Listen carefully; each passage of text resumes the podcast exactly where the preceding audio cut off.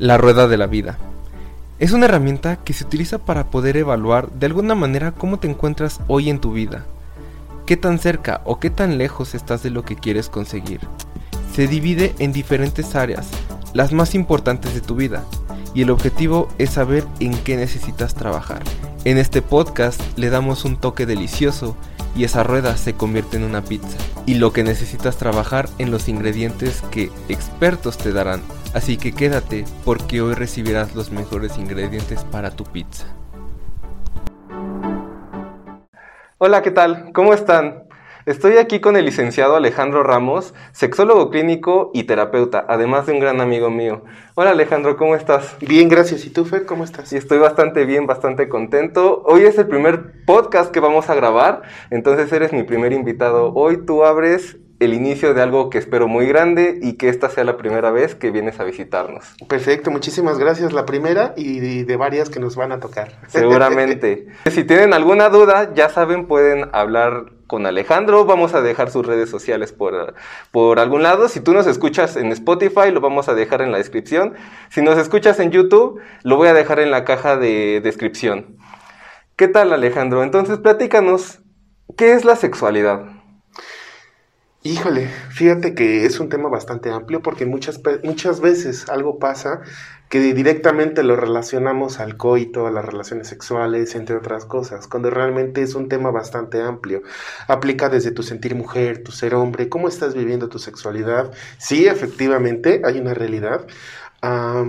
implica mucho, eh, mucho más que un coito, ¿no? Implica el cómo estamos viviendo día a día. En muchas ocasiones, no sé si te has dado cuenta que por culpa de algunos introyectos, eh, la definición de introyecto sería todo aquello que te han dicho y te lo has creído, desafortunadamente.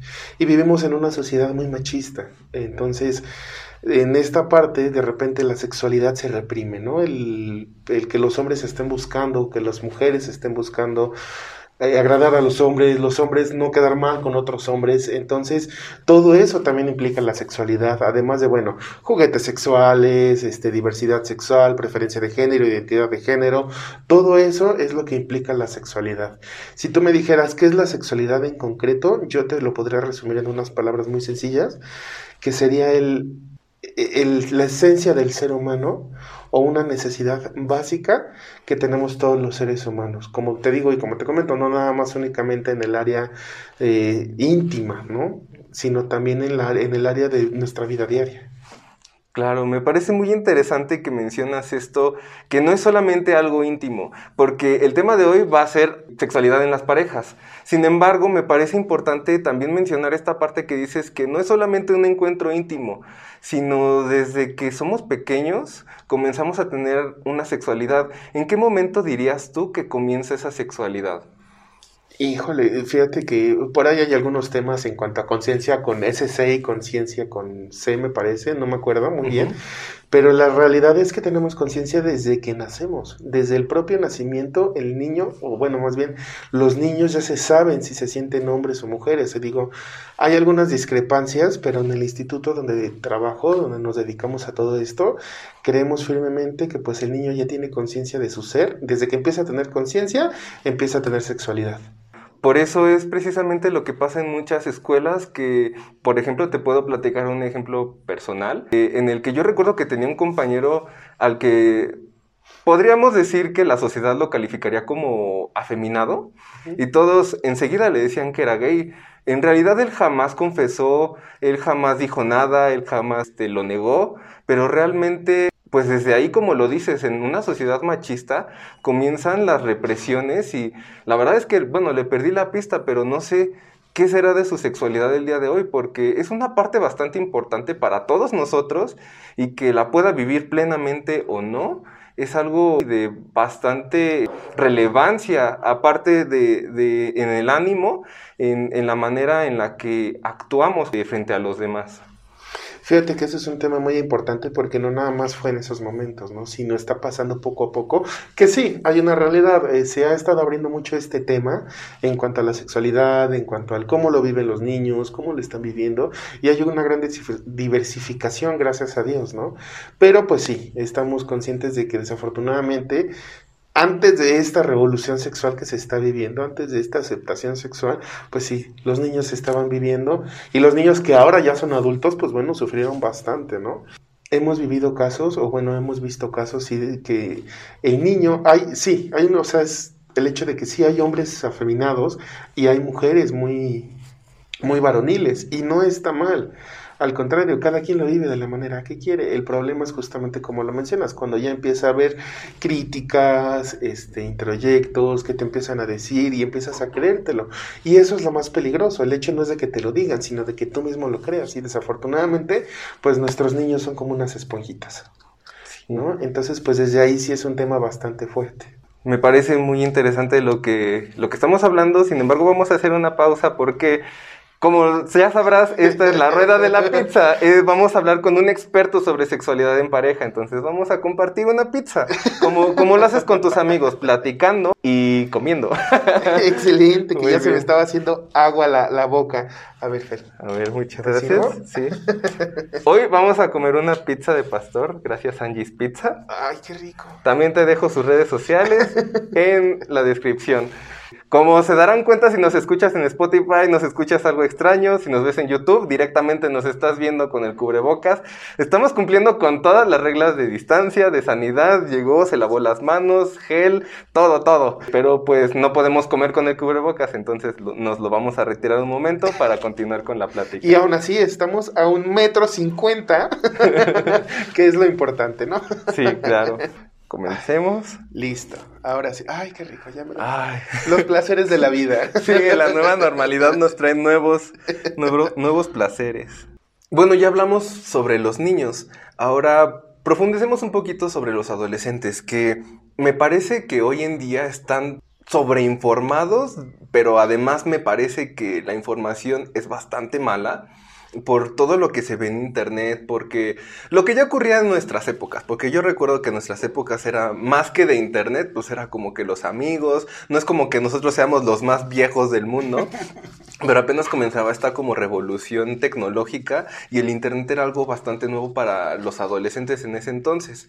Pero ahora me parece que hay demasiada información, pornografía, de la relación con los amigos, lo que se ve en internet, la mala información en la que muchos llegamos a caer incluso, porque si tú pones en, en Google que te salió un barrito en la ingle y de pronto ya resulta que tienes una enfermedad terminal, si para nosotros muchas veces es difícil diferenciar ese, ese tipo de cosas, los adolescentes lo tendrán más difícil porque incluso a mí me parece que los profesores están mal informados y que dan, no dan una información completamente correcta, que eh, muchas veces les es más fácil poner al adolescente según en alguna de alguna manera pedagógica intentándolo hacerlo, que ellos investiguen y que expongan, por ejemplo, métodos an- anticonceptivos. Pero cuando ellos mencionan que, por ejemplo, el condón previene muchas enfermedades de transmisión sexual, sin embargo no todas, realmente no saben qué enfermedades podrían este, contraer a pesar del condón y que, por ejemplo, el sexo oral sin protección. Bueno, una información confiable al 100% de parte de los amigos, el internet, incluso de los profesores. Ok. Fíjate, mira, vamos a irlo dividiendo en partes porque, porque hay una realidad, como te comentaba.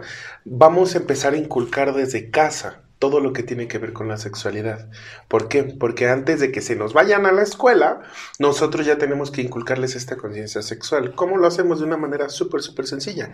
Llamarle al pene por su nombre, llamarle a la vulva por su nombre, a la vagina por su vagina, a los testículos como los testículos, y no empezar a ponerles nombres, porque desafortunadamente empezamos a poner nombres extraños, empezamos a hacer una cosa ahí medio extraña con, los, con estos apodos que le ponemos, y ¿qué crees? El niño empieza a tener una pena.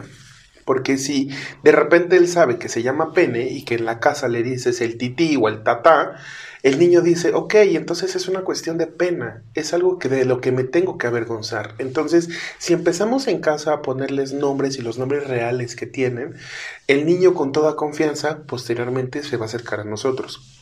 Ahora, hay una realidad de todo lo que pasa.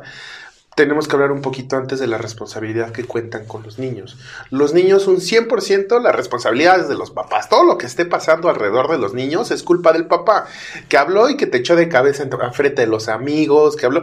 Todo eso es culpa de papá, y de papá y de mamá. ¿no? Entonces, posteriormente los adultos tienen un 50-50, 50 el adulto, 50 el adolescente, porque sigue siendo en parte niño, no es un niño, pero sigue siendo parte niño. Y cuando ya eres adulto, pues bueno, todo lo que tú hagas tienes un 100% de responsabilidad sobre lo que haces. Entonces, cuando ya hablamos de esto, el niño al tener el, adolescente, perdón, al tener un 50%, imagínate, tiene un 25 de responsabilidad de lo que tú ya le enseñaste, un 25 de lo que él está aprendiendo y un 50% lo tienes tú como papá. ¿Qué, qué, qué se hace o qué tenemos que hacer con los adolescentes? Si es un 50% su responsabilidad asegurar que ese 50% realmente ya esté informado acerca de que a los niños sí se les habla de los nombres. Te lo digo porque a mí ya prácticamente en la adolescencia me tocó esta información ya casi en primero de secundaria. Y entonces, ¿qué pasaba? ¿No? Que empezaban a hablar de sexo y empezaban a hablar de, los órganos sexuales y todo esto. Y veías que niño tras niño, tras niño, tras niño salía al baño. Obviamente inspeccionarse. ¿Y qué pasa? Y pues es que estás hipersexualizando al adolescente ya. ¿Y qué pasa posteriormente? Pues ahora sí ya ocurren accidentes, ocurren embarazos prematuros, ocurren muchísimas cosas que sí dices, híjole, qué peligroso. ¿No? Al niño chiquito se le habla acerca del sexo, de cómo se hace, cómo nace un bebé, etc. Y hay libros muy buenos. Posteriormente, al adolescente se le habla de sexo seguro y sexo protegido, que justamente es lo que tú ya estabas hablando, ¿no? El hecho de que haya fluidos, el hecho de que no haya fluidos, el cómo te tocas, y sobre todo también eso es muy importante porque ya está el despertar sexual. El niño es bien curioso porque no busca un placer erótico, y el adolescente ya lo busca, ya está en este despertar, en este se siente rico, en este voltear a ver. Y está bien, porque desafortunadamente si lo empezamos a satanizar o empezamos a estigmatizarlo, va a crecer ya como un adulto reprimido. Y entonces, ¿qué es lo que pasa justamente? Eh, ¿Qué hago en la casa? ¿Qué hacías tú? Y te pregunto bien sencillo, ¿qué hacías tú cuando tu mamá te decía que no hicieras algo? Sí, y lo hacía. y entonces pasa lo mismo con los adolescentes. Y, yo estoy casi seguro que todos los que nos están viendo pasan por lo mismo o han pasado por lo mismo. De repente es como, no lo hagas, ¿no? lo primero que voy a hacer, me salgo de mi casa y lo hago, ¿no? Sí. Y entonces, si no tienen la información adecuada, digo, a mí en lo personal no tengo hijos, pero si tuviera hijos yo preferiría que en una emergencia dijeran, voy a hablarle a papá, voy a hablarle a mamá, a que dijeran, no, ¿qué tal si les hablo y me regañan? ¿No? Entonces es fomentar esta conciencia en los adolescentes del sexo seguro y sexo protegido, porque les gusta a quien les guste, le cuadra a quien le cuadre, lo van a hacer y ya lo están haciendo. Y probablemente si tú que nos estás viendo, que nos estás escuchando, ya lo están haciendo. No es algo, o ya vieron pornografía, o un compañerito llevó una unas famosas revistas que ya nadie usa, pero alguien ya, ya llevó esto, o incluso puede ser que vayan a la, al mecánico y el póster de un mecánico ya le cause un sentimiento de erotización al niño, ¿no? Y al adolescente, perdón. Sí. Entonces ya desde ahí pues podemos ir viendo cómo irlos tratando. Esta parte que mencionas de la hipersexualización, yo recuerdo una anécdota que, me da coraje y risa al mismo tiempo contar, es que yo cuando iba en la primaria tenía una, una maestra que nos hablaba desde cuarto año de la sexualidad, pero nos hablaba de una manera mm, no acorde a nuestra edad. Recuerdo que nos decía, ay, es que tener sexo se siente bien rico. Yo por eso tengo tantas, tantas hijas, este, y, recuerdo que nos decía, pero ustedes no se pueden abrazar porque si abrazas a, una compañera y estuviste pensando en ella ayer y eyaculaste, al día siguiente si la abrazas la vas a embarazar. Entonces a mí me parecía, me parecía exagerado su manera en la que nos hablaba de, de esta información sexual, pero como te lo dije hace un momento, muy mal informada, empezando desde ella. Fíjate que hay que tener muchísimo cuidado porque, ¿qué crees? Ya puede caer en el abuso, en el abuso sexual, incluso el tocar los temas así, empezar a platicarles cuando los niños ni siquiera te están preguntando de tu vida sexual. El pensar, empezar a inculcarlo de esta manera puede recaer incluso en el abuso. Te voy a dar un, un tip que muy pocas personas saben. Hay mucha gente, y no digo que esté mal, empiezan ellos a tener eh, su vida, etcétera, rentan un departamento, ¿sabes? Quedó embarazada, desafortunada o afortunadamente, y entonces es, nos dormimos en la misma cama, papá, mamá y el niño. ¿Y qué crees? Empiezan a tener relaciones sexuales. Ah, ya se durmió. Desafortunadamente el cerebro capta todo nuestro alrededor en todo momento. Entonces el escuchar las sábanas, el escuchar todo esto, ya entra en un abuso sexual ya estás abusando sexualmente del niño cuando tú estás teniendo relaciones sexuales en tu cama, en tu casa, y cuando el niño está al lado, aunque le pongas un muro de almohadas, aunque le pongas 30 cobijas, aunque el, el propio sonido está, nos está dando ya de un abuso sexual hacia un menor. Ahora imagínate el estárselos platicando de la manera en que se los platicó. Sí. Imagínate qué fuerte puede estar esta situación. Sí, yo recuerdo que, que pues causó estragos en, en, mis compañeros y en mí. Yo recuerdo que a mí me daba miedo abrazar a cualquier niña en ese momento. Ya después me di cuenta que el conocimiento empírico me hizo darme cuenta de que no pasaba nada. Pero en ese momento a mí realmente me daba miedo. Y retomando esta parte en la que dices que, que por la situación económica o por desconocimiento la gente hace este tipo de cosas, por ejemplo, tener relaciones sexuales frente a sus hijos, aunque parezca que estén dormidos o lo que sea, como lo mencionaste, ¿tú qué tanto consideras que los adultos hoy en día tienen una información sexual adecuada? Híjole, de una manera horrible. Aquí en México tenemos una, una desinformación acerca de todos estos temas horribles. ¿Qué es lo que pasa? Yo te hablo acerca de sexualidad y tú vas y le hablas y no se lo hablas a tu hijo. ¿Por qué? ¿Qué pasa si abusan de él, de ella? ¿Qué pasa? Y son los miedos normales, ¿eh? Y es muy normal que los tengan. Lo que hay que hacer es irlo rompiendo. Si le hablo de ella o si le hablo de eso a ella o a él, le van a abusar de él, va a empezar a hacer cosas inadecuadas, va a hacer cosas indebidas. El tema de la religión y todo esto, pues bueno, es muy aparte, ¿no? Pero ¿Qué pasa si, si le hablo y, y, hace algo que le desagrada a Dios? Entonces hay una serie de problemáticas que se van presentando poco a poco que sí, el miedo viene desde los papás, porque el niño lo va a entender. Y afortunadamente, como te comentaba hace rato, es mejor explicarles antes de que empiecen a tener una erotización antes de que empiecen a buscar un placer erótico, es mejor informárselos para que ya posteriormente lleguen con una información buena. Y ya si el, el niño tiene una información buena, el adolescente, bueno, lo complementa con lo que ve en la escuela, sexo seguro, sexo protegido, cuando llegue a ser un adulto, pues va a tener una buena fundamentación sexual. Y como te decía desde un inicio, no nada más acerca del cómo procrear, no nada más acerca de cómo el reproducirse, sino también una propia sexualidad interna del no apenarse de sí mismo de no apenarse de su pene, de su vulva, de no apenarse del género que es, de no apenarse de lo que está sintiendo y de lo que está viviendo, incluso hasta en identidad de género, preferencia de género. Eh, revisando una plática y escuchando la, una plática que tú diste este, sobre sexualidad y hablabas de estos temas que ya tocamos, mencionaste algo que me llamó mucho la atención, algo que se llama CERTS. ¿Nos podías explicar qué es? Sí, claro que sí. Mira, nos habla acerca de la comunicación, la equidad, el respeto, la confianza y la seguridad que es algo que nosotros o que todo ser humano, entre comillas, entre comillas, ¿para qué? Porque si no lo tienes, no te preocupes, no pasa nada. No es que seas anormal, ni que te vayas a ir al infierno, ni que te vaya a ir mal en la vida, ni nada. Pero hay una realidad. Conforme a estas siglas, nosotros tenemos que empezar a trabajar nuestra sexualidad. ¿no? Desde la comunicación, desde la equidad, desde el mostrarle respeto a las otras personas. Como te comenté, la sexualidad no es y no es interna, no es nada más dentro de un dormitorio. Porque me encantó, ¿no? Cuando invito a la gente es como de, no, sí, mi sexualidad. Y yo así como de, perdóname, no es, no es lo mismo. No es lo mismo la sexualidad en el dormitorio, no es lo mismo la sexualidad en tu casa, no es lo mismo la sexualidad como lo vives en pareja, a, a cómo lo estás viviendo el día de hoy, ¿no? Entonces, eh, primero nos estamos hablando acerca de la comunicación el cómo tú expresas. Hay una realidad y todas las preferencias, identidad, todo eso es tuyo. No hay por qué estarlo compartiendo, no hay por qué estarlo a los cuatro vientos, estando sacando con una banderita, digo personalmente, porque es algo que tú vives día a día. Si lo quieres expresar y sientes esa libertad, adelante y está perfecto. Mm, pero si es que recordar o hay que recordar algo que es muy interno, es algo como tú lo vives y tú lo vibras. ¿De acuerdo? Eh, la equidad es el hecho de tratar a las personas todas por igual.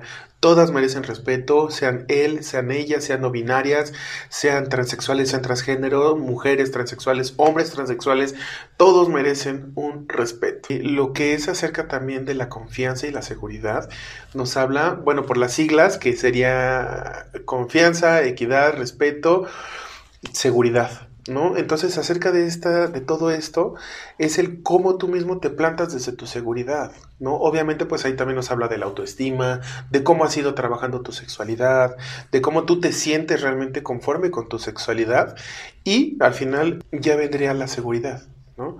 Y afortunada o desafortunadamente siempre tenemos que trabajar en nosotros para expresarlo hacia afuera. ¿Qué es lo que pasa? Yo no te puedo estar diciendo, ay, Fer, ámate a ti mismo, si yo mismo no me amo. ¿No? Yo no te puedo estar pidiendo confianza, seguridad, etcétera, lo que tú quieras si yo no mismo, si yo mismo no lo hago conmigo. No te puedo estar pidiendo respeto si yo mismo no me respeto, no respeto mi cuerpo. ¿No?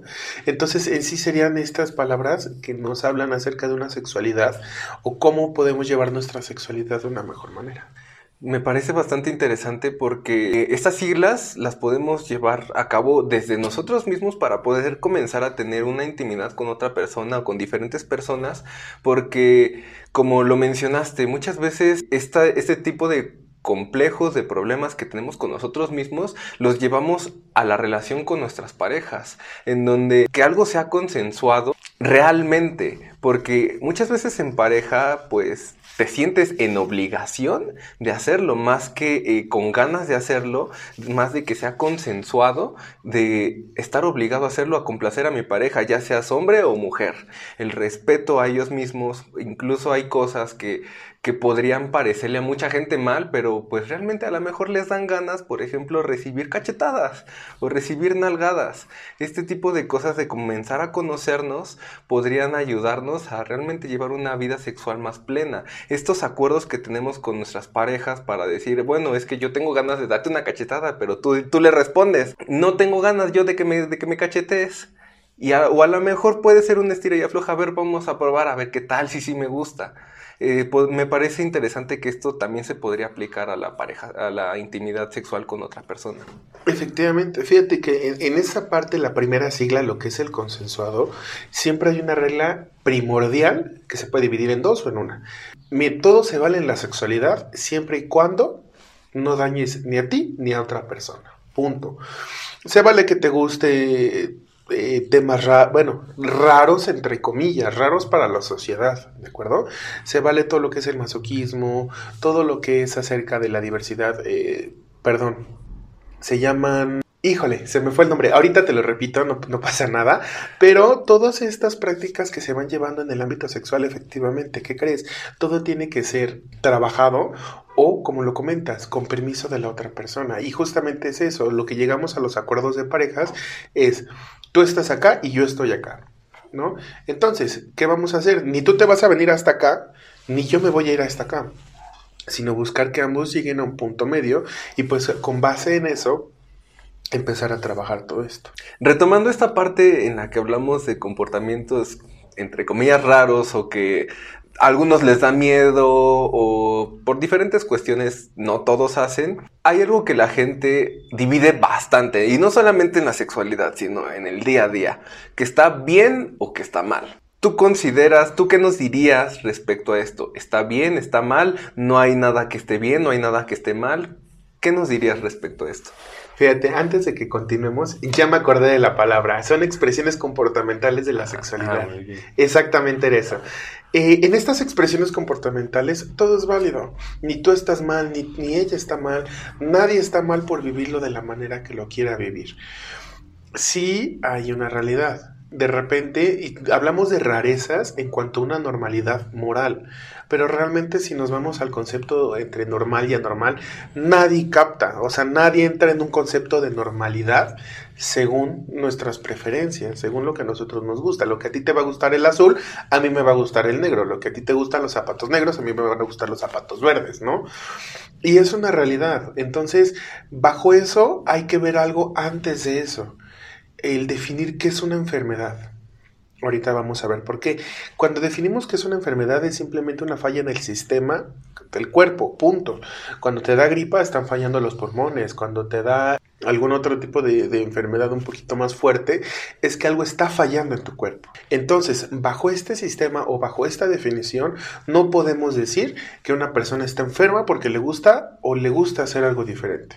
Pongamos muy simple y muy sencillo el ejemplo del sadomasoquismo, todo lo que entra en la lujuria y todo esto un poquito más allegada a una parte un poquito más fuerte. Si tú dices, es que esta persona está enferma, es que esta persona está así, así, así, no es cierto. ¿Por qué? Porque su cerebro sigue funcionando de la misma manera, porque su cuerpo sigue funcionando de la misma manera, porque es así, así, así. Realmente no hay una enfermedad en él. No hay un trastorno psicológico tampoco, te lo puedo decir como psicólogo, no hay un trastorno psicológico. ¿Por qué? Porque sigue haciendo su vida de manera natural. Cuando ya cae en un trastorno es cuando tú ya realmente, eh, supongamos que la masturbación recae en un tema psicológico. ¿no?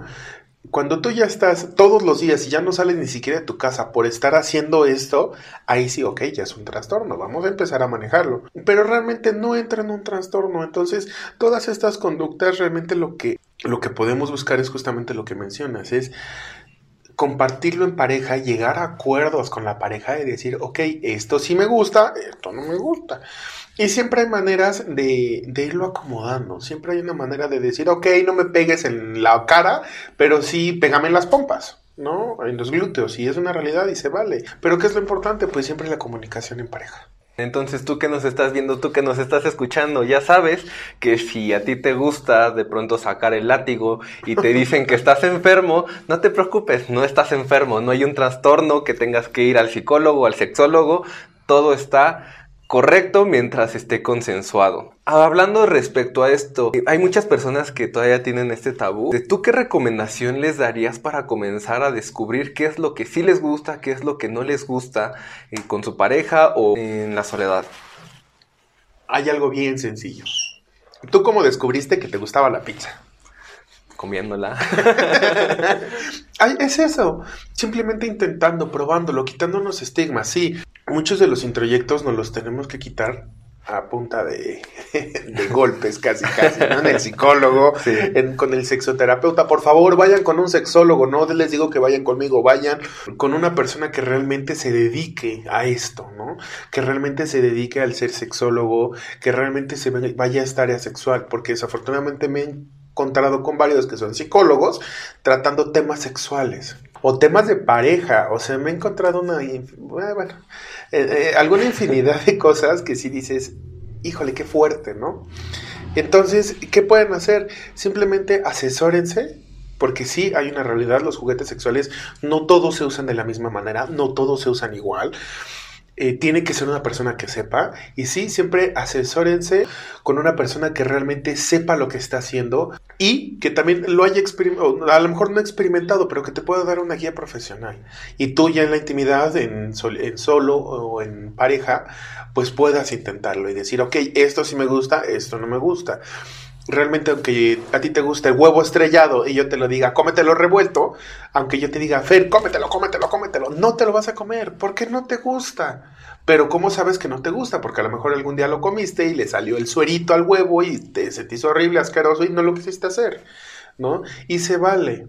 Como mencionamos hace rato, todo se vale, todo está bien.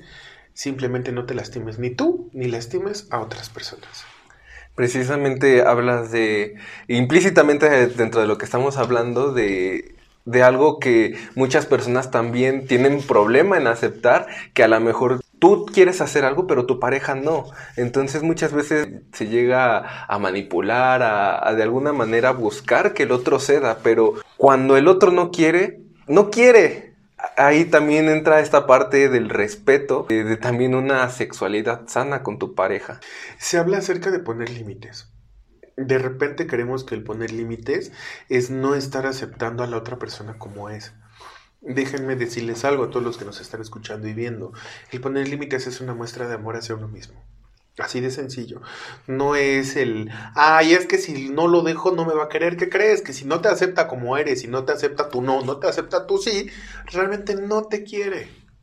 ¿no? Una persona que se ama o que cuando se aman realmente, no estoy hablando de los cuentos de hadas, ¿eh? porque esos amores ya no existen, esos amores platónicos de que llega el príncipe en el caballo azul y vamos a vivir felices por siempre, no existen. ¿Y qué crees? Cuando los idealizamos así, pues causamos el doble de problemas en una relación. El estar idealizando cuentos de hadas, causamos problemas en una relación de pareja. Entonces, lo mejor que se puede hacer es simplemente comunicarse, hablar y realmente pues, saber poner límites, porque si tú dices que no y él te dice que sí y tú lo sigues haciendo, sigues, o sea, la otra persona tampoco va a ser así como, ah, sí, te dejo. No. O sea, la otra persona, si tú no siente ese rigor en ti de decir no y no es no, lo va a seguir haciendo de la misma manera. Entonces, ahí es cuando ya empezamos a hablar de temas de pareja, pero antes de eso, pues saber poner, saber qué es lo que nos gusta y de ahí saber poner los límites. Comenzando con el tema de los juguetes. ¿Tú qué consideras que es lo más fácil, lo más práctico, lo, lo que podría ser más sencillo de comenzar a utilizar en una vida sexual con tu pareja? Bueno, primero, como ya lo vimos, pidiendo el consentimiento de ambos lados. y ya posteriormente, híjole, es que va de gustos. O sea, me encanta porque la mujer tiene tantas cosas y tiene eh, tantas terminaciones nerviosas en su cuerpo que tiene una infinidad de juguetes, o sea, el hombre está tan chafa y perdónenme que lo diga, pero es una realidad, o sea, tenemos un pene y ya, o sea, no tenemos más, ¿no? Y la mujer tiene clítoris, tiene labios eh, eh, mayores, menores, tiene orgasmos vaginales en los senos, o sea, tiene una infinidad de, de prácticas que se pueden y de una infinidad de juguetes que se pueden trabajar. Y como te digo, pues el hombre nada más tiene un pene, ¿no? Ahí todo chafa y únicamente un orgasmo, ¿no? Entonces hay una realidad. Em, yo con lo que, o lo que la mayoría de las parejas empieza, es con los dildos, con los vibradores, pero chiquitos. Y también hay que tener muchísimo cuidado porque llega un punto donde si uno es más grande, y perdóname que se los diga así, si uno es más grande, porque hay unos inconmensurables que tú los ves y son gigantísimos, ¿no? Sí.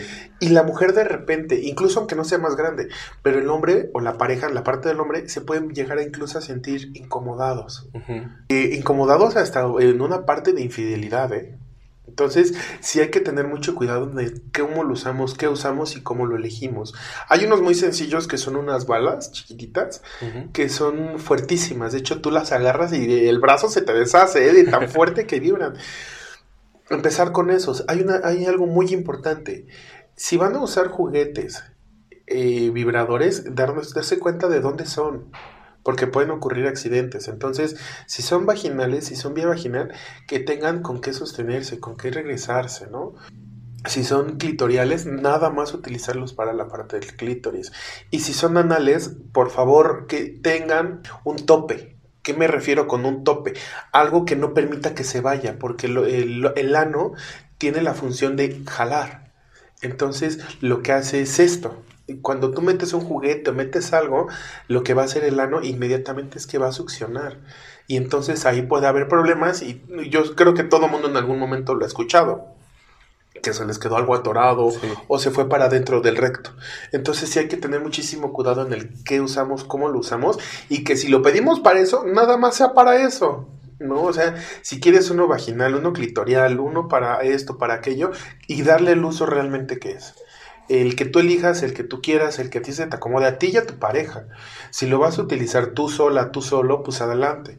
Pero que sí siempre tenga esto de que sea consentido entre las parejas. Y si es para ti nada más, pues bueno, tener las otras capacidades. Eso es en la parte marital, por así decirlo, la parte interna y la parte de pareja.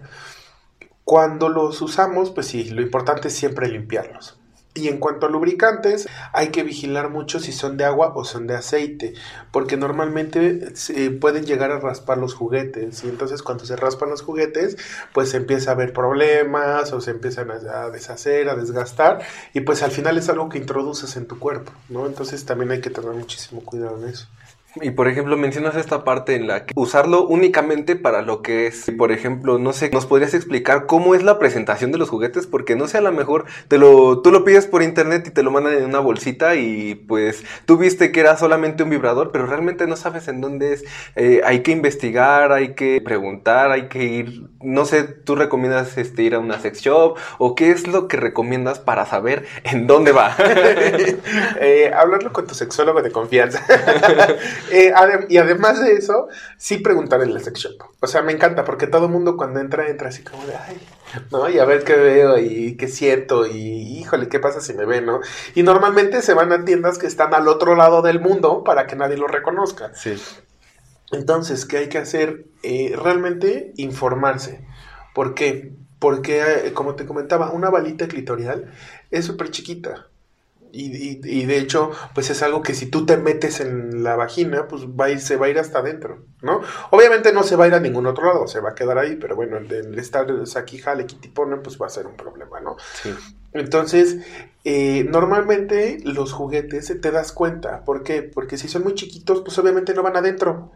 Y si vamos con un dildo que tiene una forma diferente, pues se ve, ¿no? Y se ve cómo se puede trabajar, se ve cómo se puede usar. Incluso hasta en la parte de las vaginas de plástico, eh, que son un, un chorrito, que es un cilindro, ¿no? Con una forma vaginal y bueno, arriba tiene para poner lubricante y que vaya resbalando. Y todo eso hay que tener muchísima higiene, hay que tener muchísimo cuidado. Entonces, eh, como te decía, los hombres es súper sencillo. O sea, ya sea una manera anal o una manera, este, una vagina, pues nada más tenemos como de dos para jugar. Hay que tener más bien cuidado con el cómo lo vamos a utilizar con nuestra pareja en el dado caso que sea una mujer mencionas esta parte de la higiene y me llama mucho la atención que estos juguetes muchas veces se ocupan entre, no sé, por ejemplo, la fantasía de alguien puede ser tener un trío y de pronto usan juguetes y de pronto los guardan sin, este, sin lavarlos o, los ocupan ese mismo día con otra persona. Hay veces en las que yo he visto que recomiendan usar eh, protección con, este tipo de juguetes, por ejemplo el condón. Eh, a lo mejor son extraño porque pues dices, bueno, ya está el juguete pues eh, no me puede embarazar, pero ¿tú qué nos dices respecto a esto de utilizar, por ejemplo, condón con los juguetes sexuales? Híjole, es que ahí es un tema bien fuerte que podemos empezar a manejarlo tanto desde el poliamor como las, las personas que pueden tener varias parejas, poligamia o incluso este, relaciones abiertas, ¿no? Entonces, eh, hay una realidad y lo quieran ver o no lo quieran ver. Tanto puede llegar a un acuerdo. El, ser humano no es un... pertenecemos al reino animal, quieran o no. Entonces, eh, en esta parte solamente hay un animal que está hecho para tener una sola pareja. ¿No? Hay, hay, perdón, tres animales, que creo que es el cuervo, el lobo y el caballito de mar. Y hay otro, pero no me acuerdo cuál es. Solamente ellos nacen para ser monógamos, solamente ellos, ni siquiera el ser humano, discúlpenme, la monogamia no existe en el ser humano, el ser fiel no existe en el ser humano, que si existe, existen acuerdos de pareja, pero pues aún así hay mucha gente que puede y que ha roto los acuerdos de pareja. ¿No? Entonces, en todo esto, pues sí, hay que tener cuidado, hay que usar eh, condones con los juguetes sexuales, siempre y cuando pues tu acuerdo de pareja sea de esta manera o de esta otra manera. Y sobre todo porque caras vemos, sexualidades no sabemos, entonces no sabemos cómo está viviendo la otra persona su sexualidad. Por más que tú lo veas a diario, por más que esté diario en tu casa, con esto no digo que no haya coitos sin, sin protección, ¿no? Con esto no digo que te preocupes de tu esposo, de que dudes de tu esposa, que dudes de tu esposo, no digo nada de eso, pero sí hay una realidad, siempre hay que estarnos cuidando.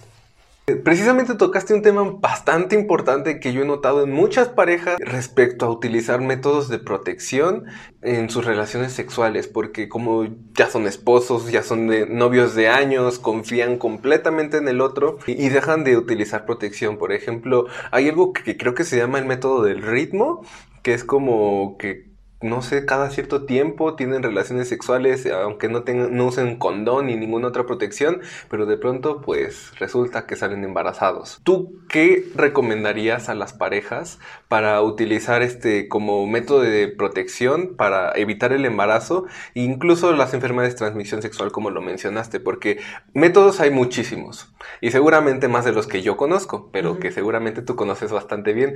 Por ejemplo, yo te podría mencionar los condones, las pastillas, el implante. Incluso últimamente he visto mucho en internet que se está promoviendo la vasectomía, que incluso dicen que es reversible, pero veo que realmente no, mucha gente no lo tiene claro. ¿Qué nos podrías hablar respecto a esto? Mira, eh, en cuanto a la vasectomía, que fue esto último que, que mencionaste, hay dos maneras. O que hagan un nudito así de una manera muy sencilla y muy, muy, muy vulgar, ¿no? Que se haga un nudito o que se corten. Cuando se cortan eh, los conductos seminales, ahí sí ya no hay regreso. O sea, ya la, la, parece ser, no sé todavía, pero parece ser que la cirugía es carísima, ¿no? Porque pues al final es conectar una cosa con la otra. Hay otra que se hace un nudo. Ese nudo sí es seguro, pero también se puede desamarrar. Entonces también ahí hay que tener mucho cuidado. Y con lo que mencionábamos antes acerca de los métodos anticonceptivos es, ¿qué es lo que quieres? ¿No quieres quedar embarazada o quieres prevenir una enfermedad de transmisión sexual?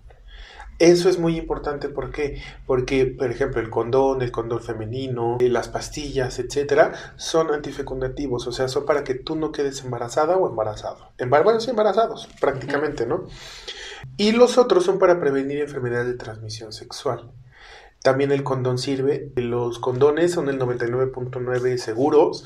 El de, la mujer, por ejemplo, evita únicamente quedar embarazada, pero no evita una, enfermedad, por ejemplo. No lo que es el DIU tampoco. El DIU es meramente para que no pasen o que no estén circulando todo lo que son las hormonas. No son, no son las hormonas, perdóname. Son para que no, no, no permite el paso. Hay unos de cobre, hay otros de látex. Hay que tener cuidado también en esa parte.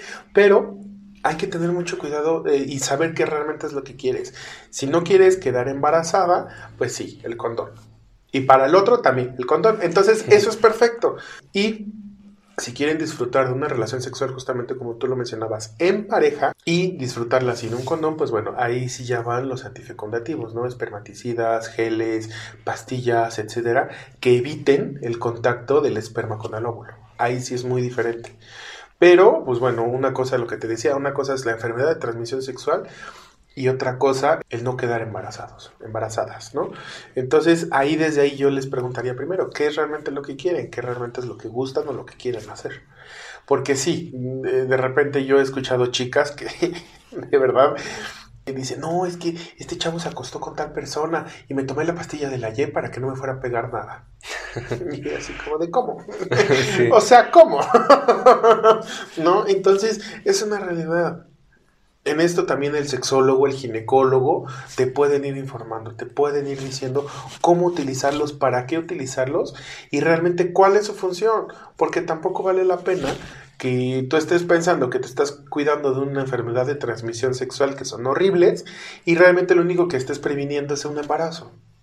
¿no? Y sí, desafortunadamente, como lo platicábamos al inicio, los eh, adolescentes y todos estos estamos con esa información de repente llega a ser tan fuerte, porque bueno, a lo mejor te explicaron una cosa u otra en la casa, ¿no? Y supongamos que tuviste una buena educación, pero de repente, oh, sorpresa, ¿no? Ya eres una persona grande que no sabe cómo utilizar los métodos anticonceptivos. Y pues bueno, sí, también se pueden contar los días fértiles, los días de la mujer, empezar una semana antes, una semana después. Bueno, una cantidad inmensa de cosas y de métodos. Incluso el, sacarlo antes de la eyaculación, el sacar el pene antes de la eyaculación también es este seguro. Pero bueno, no, no prevendría una enfermedad de transmisión sexual. ¿No? Entonces, pues ahí retomamos lo que hemos estado platicando, la buena información, el hecho de cómo estás viviéndolo en pareja y los acuerdos que hay en pareja. Básicamente nos estás diciendo que consultemos con un profesional para saber, primero que nos respondamos esta pregunta de qué es lo que quiero y consultar con un profesional. Exacto. Digo, siempre es el sexólogo, ¿por qué? Porque une toda esta parte emocional con la parte física. Un doctor te va a decir, ay doctor, pues no quiero quedar embarazada, no quiero una enfermedad de transmisión sexual, ¿no? El sexólogo, pues al ser una parte psicológica y una parte emocional terapéutica, pues sí te va a decir, ok, ¿y por qué no quieres quedar embarazada? Ah, pues esto y esto, ok, ¿y tú qué sientes? ¿Y tú cómo lo vives, no? Al final el doctor, pues sí te va a dar todo, pero vamos realmente a la raíz de esos pensamientos, ¿no? Entonces ahí me parece algo bastante interesante. Y, no es para que se espanten y al contrario, es para que vivan su vida de una manera más plena. Es que esta parte de la sexología nos confronta con nosotros mismos. Nos confronta el cómo lo hemos vivido, qué hemos vivido, qué ha pasado a través de nuestra vida y sobre todo el qué tenemos que hacer, cómo tenemos que hacerlo. Mm, cómo vamos viviendo poco a poco, cómo vamos viviendo nuestra sexualidad, como te mencionaba desde un inicio, es confrontarnos y también perdonarnos. Porque esta parte de ser tirano con uno mismo, del decir, no, no puedo ser homosexual, no puedo ser bisexual, no puedo ser lesbiana, no puedo ser esto, no puedo ser aquello. Porque ¿qué va a decir la sociedad? El perdonarnos y también decir, híjole, perdóname a mí mismo.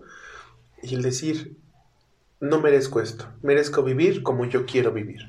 Y siempre se los he dicho, ya cuando tengan ahí mis redes sociales me van a ver, siempre desafío el que nunca vivas como aprendiste a vivir. Nunca te quedes con lo que te dijeron, nunca te quedes con el qué dijo mamá, con el qué dijo papá, ¿no? Desafortunada o afortunadamente, digo, también me dedico a este tema de constelaciones.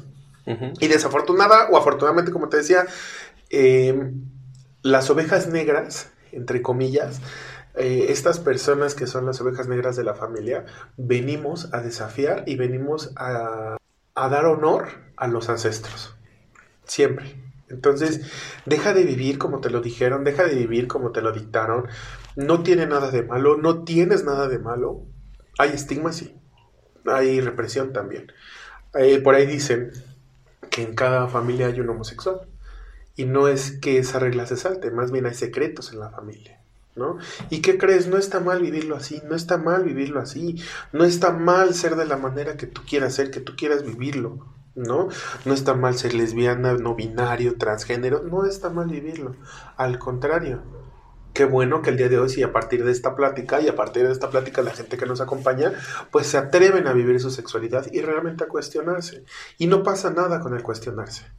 Lo importante es que de ese cuestionamiento pues salga algo positivo tú que nos estás escuchando, tú que nos estás viendo, pues date cuenta. Vivir tu sexualidad es también liberar a tu familia de prejuicios y tu descendencia va a poder vivir de una mejor manera. Y ya para finalizar, toquemos un último tema. Eh, la pita de la vida es parte del canal de YouTube Matiz Humano en donde hemos tocado temas tanatológicos. Entonces a mí me trae a la, mente eh, esta parte de la pérdida de la sexualidad realmente existe porque personas que a lo mejor hombres que ya tienen una disfunción eréctil a la edad que sea, mujeres que creen que porque tienen cierta edad ya no deberían de vivir su sexualidad, realmente sienten que pierden algo, pierden una parte de su vida. Como lo hemos visto a través de toda la plática que hemos tenido, es algo fundamental en nuestra vida, es algo que, que vamos a llevar desde que nacemos, como lo mencionaste, hasta el momento en el que moramos. ¿Realmente existe esta pérdida de la sexualidad? Sí, sí puede llegar a pasar. Hay una realidad, hay un momento donde la encontramos, ¿no? Pero si hay gente que no como tal la pierde, sino la cree perdida. Y entonces, ¿qué pasa? Como lo mencionabas, disfunciones en alguna parte de nuestra respuesta sexual humana, etcétera, ¿no? ¿Y qué crees en uno de esos momentos? ¿Qué es lo primero que hacen? Empiezan a tomar pastillas, empiezan a empastillar al pene y a la vagina, ¿no? Y entonces empiezan a empastillar y empastillar y empastillar, cuando realmente, y siempre lo he creído así, y siempre se me ha infundado así en el instituto donde yo estudié y donde hasta el día de hoy laboro, siempre hay algo bien importante, no hay enfermedades, hay enfermos mentales. Por esto no me refiero al síndrome de Down, no me refiero a nada de esto, sino hay gente que cree y que se siente enferma y que, ¿qué crees? Desafortunadamente lo demuestra físicamente. Entonces, durante todo esto es muy importante saber que no la estás perdiendo, pero aunque se sienta así y aunque porque realmente lo están viviendo así, como si su sexualidad se hubiera perdido, como si hubieran perdido algo, ¿no?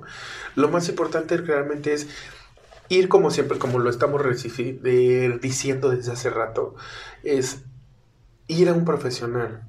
y de verdad a un sexólogo. Cuando van las personas a, con un psiquiatra, el psiquiatra lo que va a hacer es conectar, ¿de acuerdo? De una manera química todas las neuronas. El psicólogo no. No por eso estoy diciendo que esté mal, sino es un tratamiento en unión.